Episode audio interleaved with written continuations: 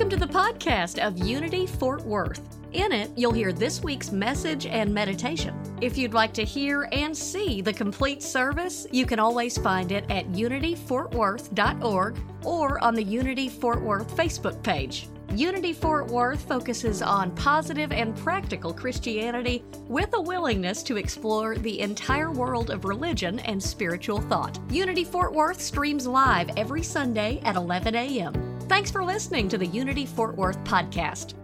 And now, it is my great pleasure to introduce to you our guest speaker for today, Rabbi Jonathan Siger. Did I pronounce it correctly? Um, Rab, the rabbi is from, was born in Boston and raised in New York. He is an alumnus of the Portledge School and graduated from Brandeis University with honors, and is also a graduate of the Second City Conservatory of Improvisational Theater in Chicago, which makes me look forward to this talk, where he also worked as an assistant producer. He received his master's degree and later his rabbinical ordination from the Hebrew Union College in two thousand two, and is a member of the Central Conference of American Rabbis, representing the Reform movement.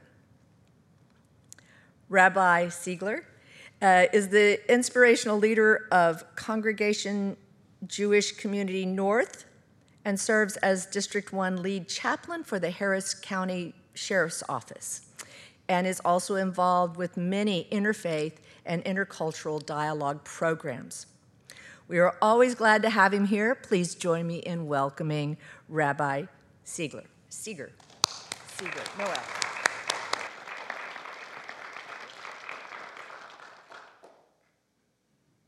Good morning, everyone. Uh, yes, indeed. First off the bat, just to to to make you feel terrible. No, I'm kidding. It's it's actually Siger. S I G E R. I always tell people. I, I, I messed with the spelling, or um, I like to tell people we were we were at the zoo the other day and we saw those big, stripy orange cats. You know, the the the tigers, um, which is fun. But uh, yes, it's actually not, that's not what the name was. I don't know what it was when uh, my great grandfather came over from Ukraine, but I'm pretty sure it wasn't Siger. Uh, but that's what it is now. So uh, that out of the way, um, as if my name weren't difficult enough to pr- uh, pronounce, today I'll be speaking to you about uh, a, a very interesting practice and giving a little bit of context.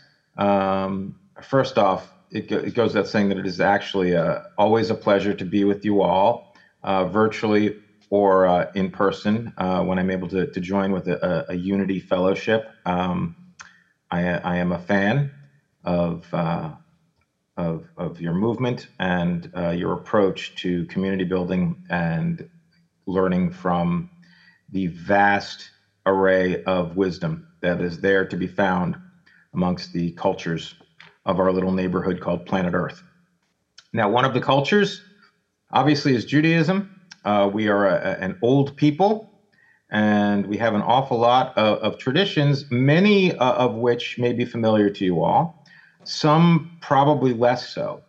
And when uh, Jean-Marie asked if I would be available to speak and then asked what I would speak about, I thought, well, we're actually in the middle of a period of time between the biblical holiday of Passover, which many of you, I, I, I assume, may have heard of or be familiar with, and on the way to a holiday that is known by uh, many people as Pentecost, but to Jews it's known as, as Shavuot. It is known as the, the Feast of Weeks because it takes place seven weeks after Passover. So it's a week of weeks, as it were, a group of seven weeks.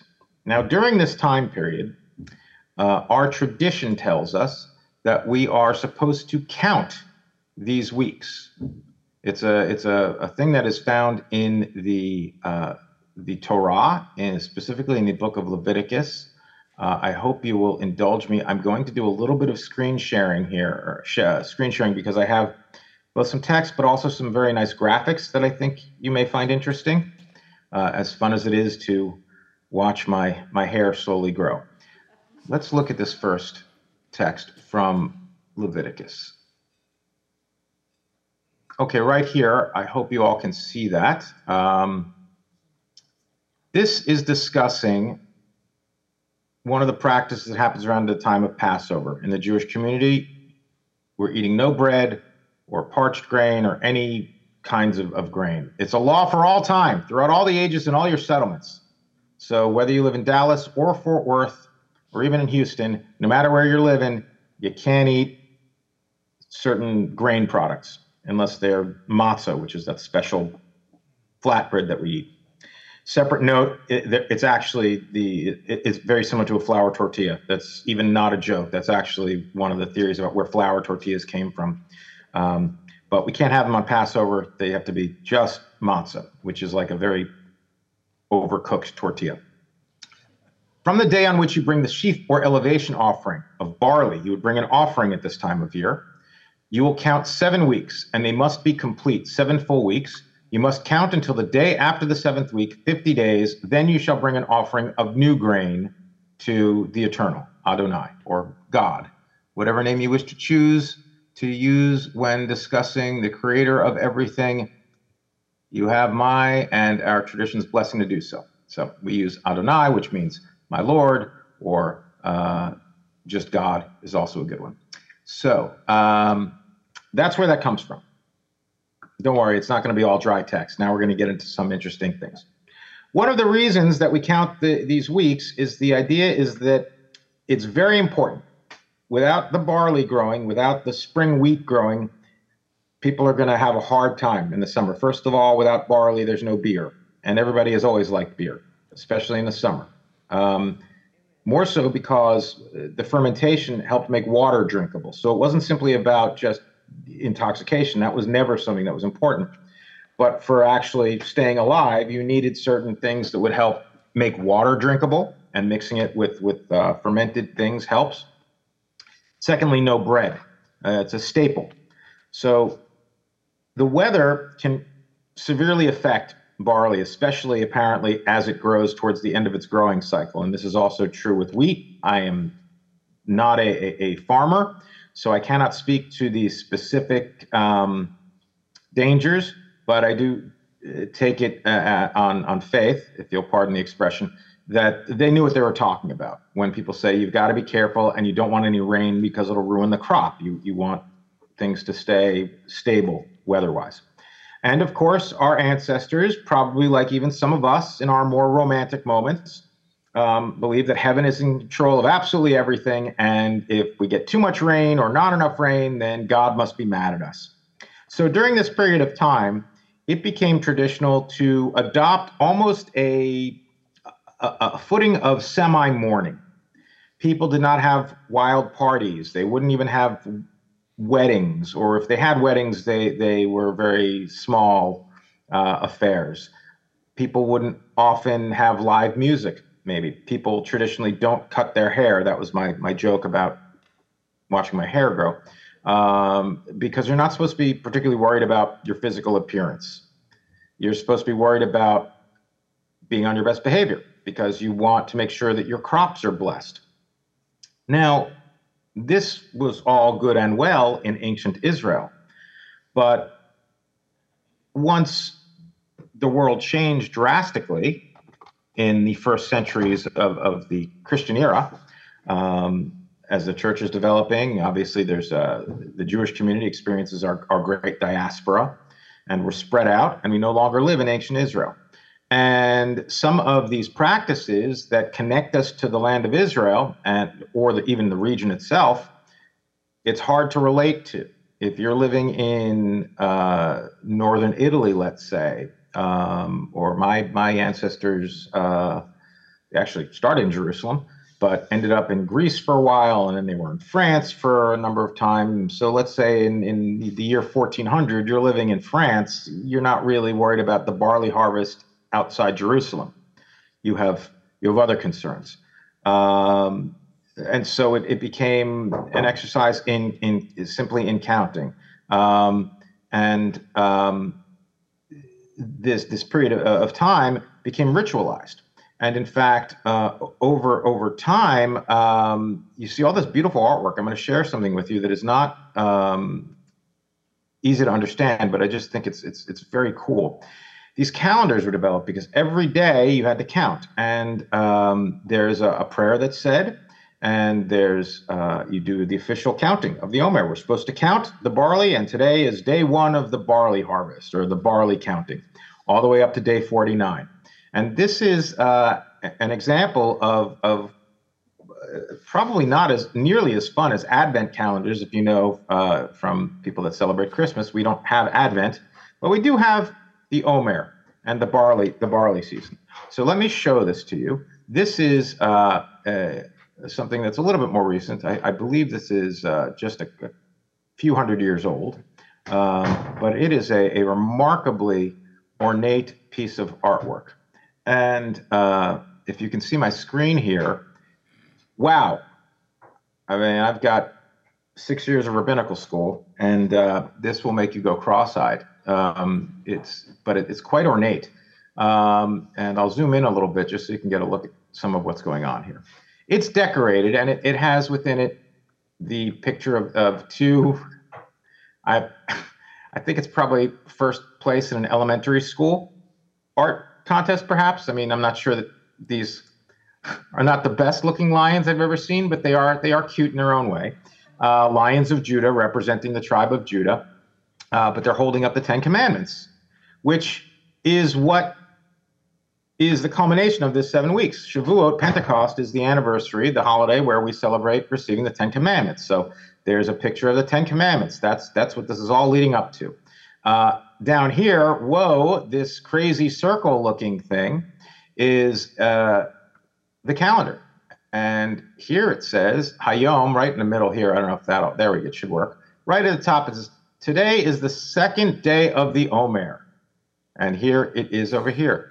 Uh, here is the third day of the Omer. This is the fourth day of the Omer. And it goes all the way around. It goes actually clockwise. And it goes all the way around. And what you would do is you would put a little peg or uh, uh, probably not a sticker in the eighteen hundreds, but uh, you would put something on there so that when people would come into the synagogue, they, they'd know what day it is to count. Uh, over here, this is an image of, of some of the, at the bottom, there's a, an image of a book that is from the, the Mishnah, which is a, a very important book in, in Jewish tradition that talks about all the laws of counting the Omer. And there are various meditations over here and all sorts of little details, which uh, if you have seven weeks to count the Omer, and uh, we didn't have smartphones, so nobody was scrolling social media, I guess, uh, and I would definitely be one of the people that would probably be hanging out over in uh, uh, the corner over uh, looking at the poster here and um, making use of this Omer counter that would help you count the Omer. Now, all of that is uh, well and good, but now we get into an interesting thing that happens. Somewhere around the year thirteen hundred or so, uh, Jewish mystical tradition starts to take off. And the Jewish mystical tradition becomes very popular, and what it does is it takes a lot of the practices that, that people have been doing for many years, and it puts it into a different context. And it, it starts to move from ritual for the sake of ritual and tradition for the sake of tradition and doing things for the sake of a admittedly superstitious belief, which we're not really supposed to be fans of superstition, but human beings tend to be superstitious. Fear uh, that uh, if you don't do something right, then you're going to get punished, reward and punishment. And that can be useful to a point, but ultimately, of course, you need more. People wanted more. And in the Middle Ages, particularly around the fifteenth and, and sixteenth century, you saw uh, a Jewish mystical tradition develop. It started actually in Spain in the thirteen hundreds, for those of you that are interested in medieval things and early Renaissance, and really, who among us is not, right? You saw de uh, something that developed that is known as Kabbalah, and you may have run into it before. Um, You are clearly open-minded and, and educated, and uh, people talk about Kabbalah. And Kabbalah um, is, and I'm mispronouncing it actually, uh, or, or Kabbalah. People call it Kabbalah. It's called Kabbalah um, in Hebrew. It means the received tradition. And the Kabbalah is, is it draws off of lots of different traditions that, that we have within Judaism, but tries to frame things in a more mystical, spiritual framework, which people find beneficial traditionally because it talks about personal development. We are concerned with ritual. Why do you count forty-nine days of barley growing even if you don't grow barley and you have no real connection to um, the ancient, ancient agricultural calendar of the land of Israel? You count it because the Torah tells you to do it, and that's our tradition. No, that, that's fine. That's okay. Discipline for the sake of discipline can help us. But isn't it nice if you can actually say, oh, no, no, you don't understand. We're not growing barley. We're growing our, our spirit. We're growing our, our mystical connection to the world and creation. And all of this gets framed through something that's known as the Tree of Life. And if you have not heard of the, the, the Jewish Tree of Life, I, I must. I can see all of you in the congregation. Those of you joining on Zoom, I, I will just. Uh, I hope uh, some of this is, is is resonating with you. Just a quick show of hands uh, of people that may have heard of the Tree of Life before, the the Jewish Tree of Life. Oh, excellent. Okay, uh, n- not surprised, pleased, and, and not surprised. And for those of you that may not be familiar with it, not to worry. I'll try to do this as, as succinctly as possible.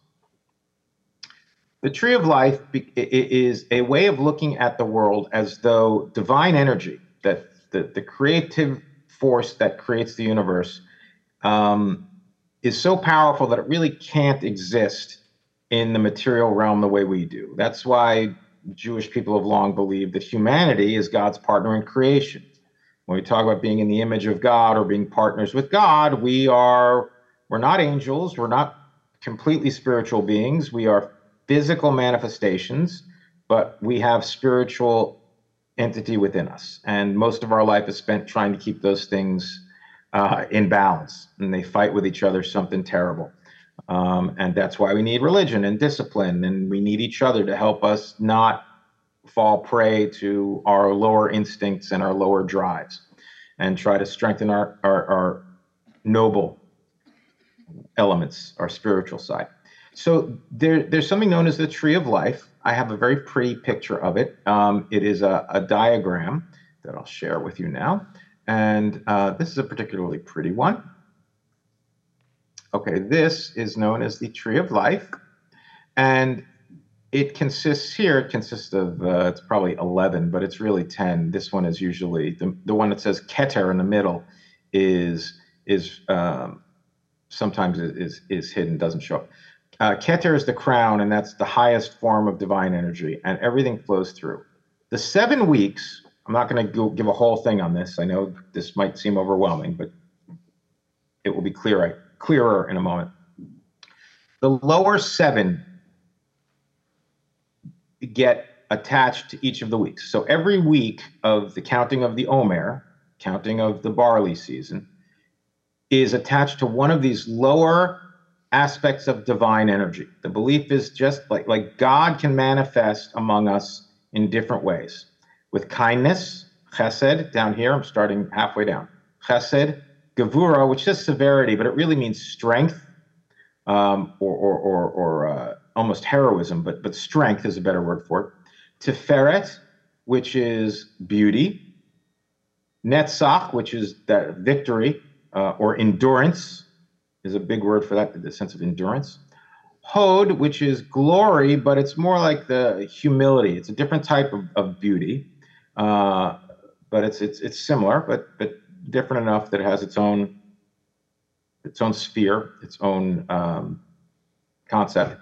Yesod, which is the foundation, which for human beings is honestly really in uh, when we talk about it in in the context of some other Eastern traditions, more of our, our generative energy, sort of the procreation, the, the, the sort of the, the basic life energy. And then Malchut is the lowest, which represents kingdom. And it's the idea that, that God's energy starts at the top and gets filtered through all of these elements, but where it then becomes part of our world. Now, that's very sixties. You know, it's very hippie, but when I say sixties, I mean fifteen sixties, not the nineteen sixties. There you go. All right, but no, it, it's it's really it's it, it's it's a little out there. I understand that, but here's another way that we look at this. They say that each of these elements can also be attached to parts of the human body. Uh, it's just another way of looking at it. Share this image with you.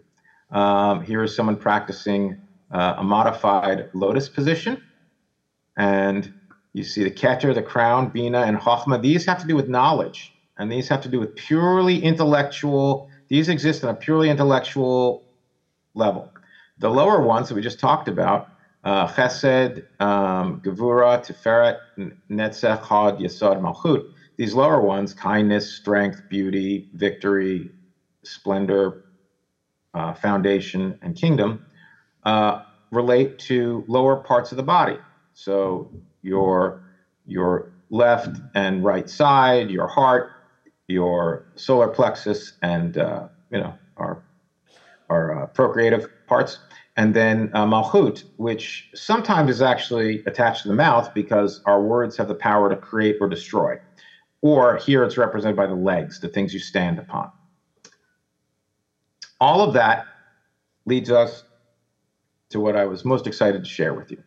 And that is a way of taking each of these seven Sefirot, and every day, there are forty-nine days.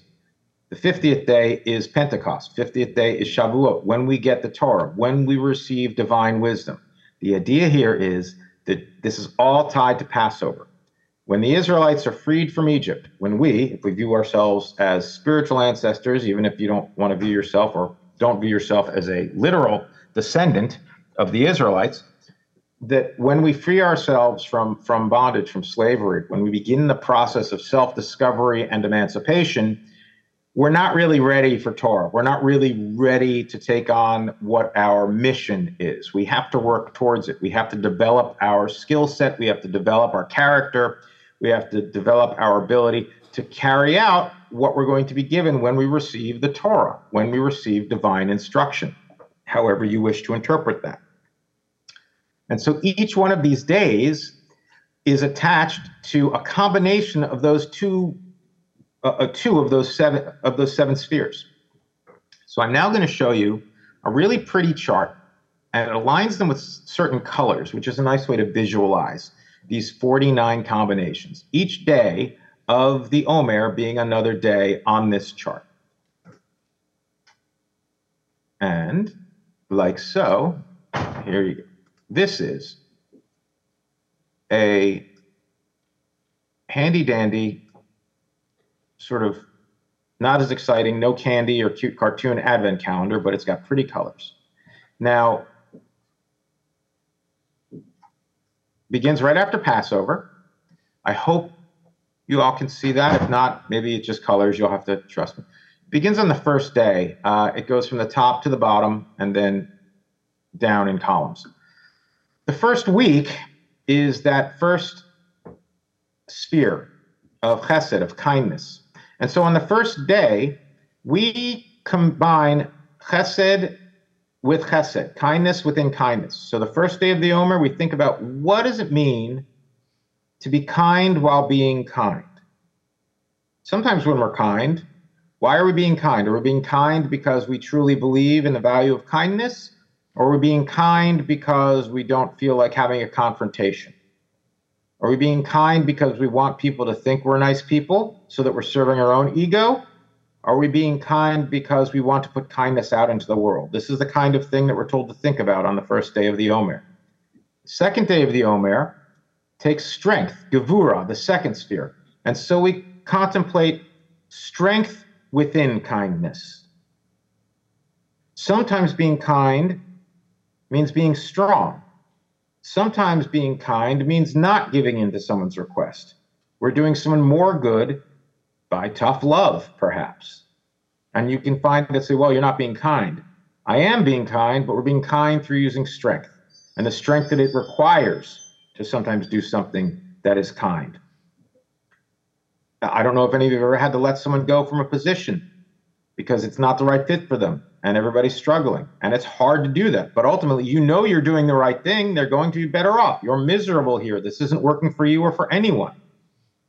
It's not easy to do. It requires a certain amount of strength. Well, that is where the second day of the Omer is there to help us prepare ourselves.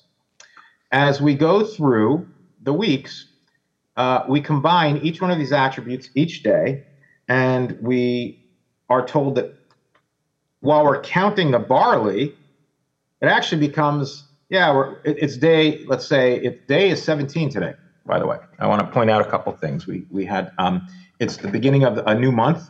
Yesterday, it's, Rosh Chodesh means the new month. Today, uh, during the day, all day until sunset, it's the seventeenth day of the Omer. Uh, and we're right here in that green spot. And that is compassion within compassion, Tiferet within Tiferet, or beauty within beauty. There are little ways to, to interpret it, but really Tiferet is, is, is a sense of um, compassionate beauty. If you think about, we look at the way that the, the world is, is designed and say, wow, it's amazing that, that I don't like, I don't like mosquitoes, but um, mosquitoes are food for bats. And the creator has considered that bats need something to eat. And even though I don't like mosquitoes, there's some beauty in the world. I can't, I'm being compassionate towards mosquitoes. I am practicing my compassion within compassion, something that may not serve me, but I can recognize that it may serve some other purpose. And I must consider other creatures' needs as well. And seeing that balance in everything allows me to be compassionate to everything. And this is similar to the kindness question. Am I being compassionate because I want people to think I'm compassionate, or I am being compassionate because I truly see another human being as a reflection of myself? We don't have to spend hours a day contemplating these things. Certainly, if you're able to do that, more power to you. Uh, but even spending a moment or two saying, okay, how do I combine these powers in my own life? How do I carry out this kind of combination? And how do I employ this? And how does it make me a more complete person, a more complete image of my creator, as it were? Uh, so this being day seventeenth, tomorrow we get endurance within compassion. And boy, ask your uh, pastors, or if any of you are in, in healthcare or in uh, healing communities, or parents, or really, frankly, if any of you are human beings, if we have any other human beings here, you'll understand that sometimes being compassionate takes an awful lot of endurance. Like, it's not easy. So that's a day where you think about what provides me the opportunity to endure as a compassionate person. How do I avoid what we call compassion fatigue? How do I make it so I don't burn out? As you can see, I think it, I'm fairly confident this particular practice, this approach, doesn't need to be sold very hard. It, it, it, it, it, the, I, I believe that the wisdom and the, the uh, value of it is really apparent on, on, on a very surface level, uh, not a surface level, rather uh, apparent uh, almost immediately. This is a kind of cool way to think about attributes of our personalities and ways that we want to think of the divine working through uh, ourselves. Um, okay, so it goes all the way through. You can see all these different colors, and uh, these colors were chosen by uh, a wonderful rabbi who uh, influenced a lot of people in my generation, who was uh, someone who really took that mystical uh, tradition and, and tried to reinvigorate it and, and uh, make it relevant again, um, and share it with, with uh, others. So um, that's where we get this. And it goes all the way through. You can see uh, to day forty-nine, and all these little days, or there are certain days on our calendar that uh, affect uh, holidays or, or certain things that you may do. Um, uh, Lag Ba'Omer is a day where we celebrate, and we don't have to, we can get haircuts, for example. I won't talk a lot about that, but that's, that's how the Omer works. So instead of sitting there and just saying it's a ritual and uh, we count barley, why? Because we just do, because the Bible says to, for forty-nine days, we're able to take this through, you know, the, the, the newest, latest innovations from the sixteen hundreds, even a little earlier, from the sixteenth century, and apply it in a different way. and revitalize and, and make ancient traditions fresh and vibrant and relevant again. And with that, I believe uh, I have probably used more of my time than I should have, but I want to invite you to join me in a meditation. And to do so, we'll just take a couple minutes here. I hope that's all right. Uh, yeah, but, oh, there we go. I guess uh, I'll take that as a yes. Okay.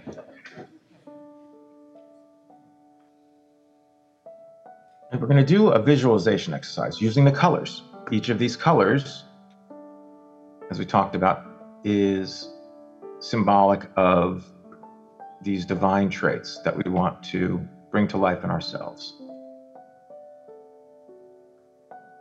So as we center ourselves, let's deepen our breathing. Feel your body relax and adjust as you need to. Relax your jaw. Stretch out your neck if you need to. Let your shoulders relax. Let gravity be your friend. Pull you, draw you close, closer to the earth.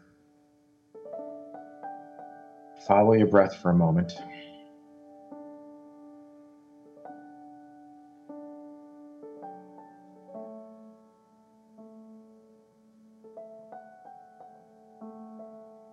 And visualize indigo, that dark purplish blue that you've seen at sunsets and at dawn. Imagine your vision filling with indigo.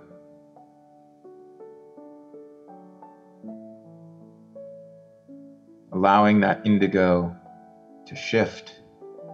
Different shades of violet or lavender, deeper purple.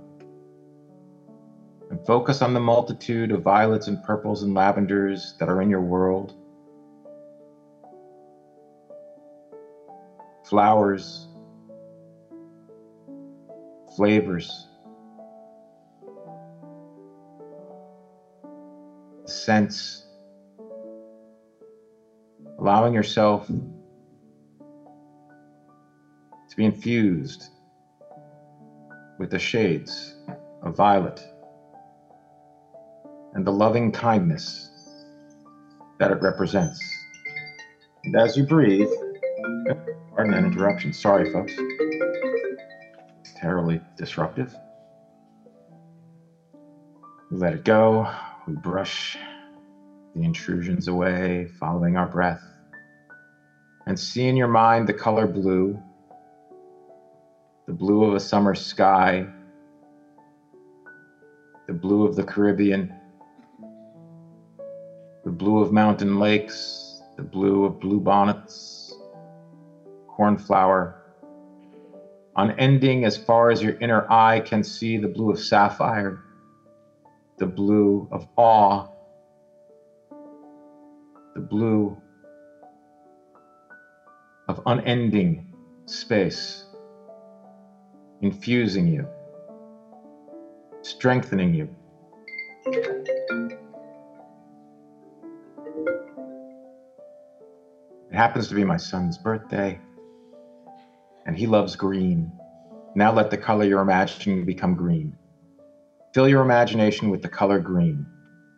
All the infinite varieties, tones, tints, and shades of green plants, leaves, grass, emeralds, surrounded by green, infused with green, the beauty, the harmony of this world, filling yourself with a sense of compassion for yourself and all good things. Moving to yellow, the warmth of the sun, getting a wee bit ahead of you. It's beautiful. Visualizing yellow, all the shades of yellow, the warmth, the strength of lemon, the flowers, the brightness of fall leaves, endless tones of yellow, urging you on, like the sun urging you to grow, imagining it, filling you with ambition and endurance to become what you are destined to be. And orange, marigolds, all the orange flowers you can think of, orange fruits and vegetables, the gourds of the fall, pumpkins, the carrots, nourishment drawn from the earth, your mind's eye, your being, suffused with orange, soothing you, granting you humility, the splendor of God's creation, deepening, warming, creating a picture in your mind of red, all the shades, ruby, brick, the red of clay, roses, apples, the blaze of the sky at sunset, enjoying that red, feeling its warmth, breathing it into yourself, feeling yourself bonding to it, finding a foundation in the red of our blood, the life force within us, being aware of it, strengthening us, nurturing us. And now all colors, all of them, the purples, the blues, the greens, the yellows, the oranges, the reds, bonding, becoming one, experiencing it as white, pure white light, breathtaking white, a healing, divine white light, the purest color consisting of all colors, all spectrum, all becoming one, in you and through you, connected to a greater oneness. And allow your attention to return to your breathing. If you've discovered a favorite color, choose to hold on to it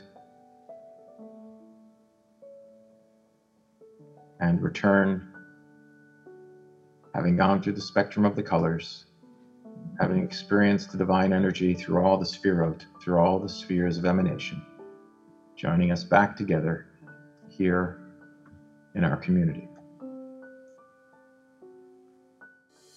Thank you for listening to the Unity Fort Worth podcast. You just heard this week's message and meditation. For the live streams and more information, go to unity fort worth dot org.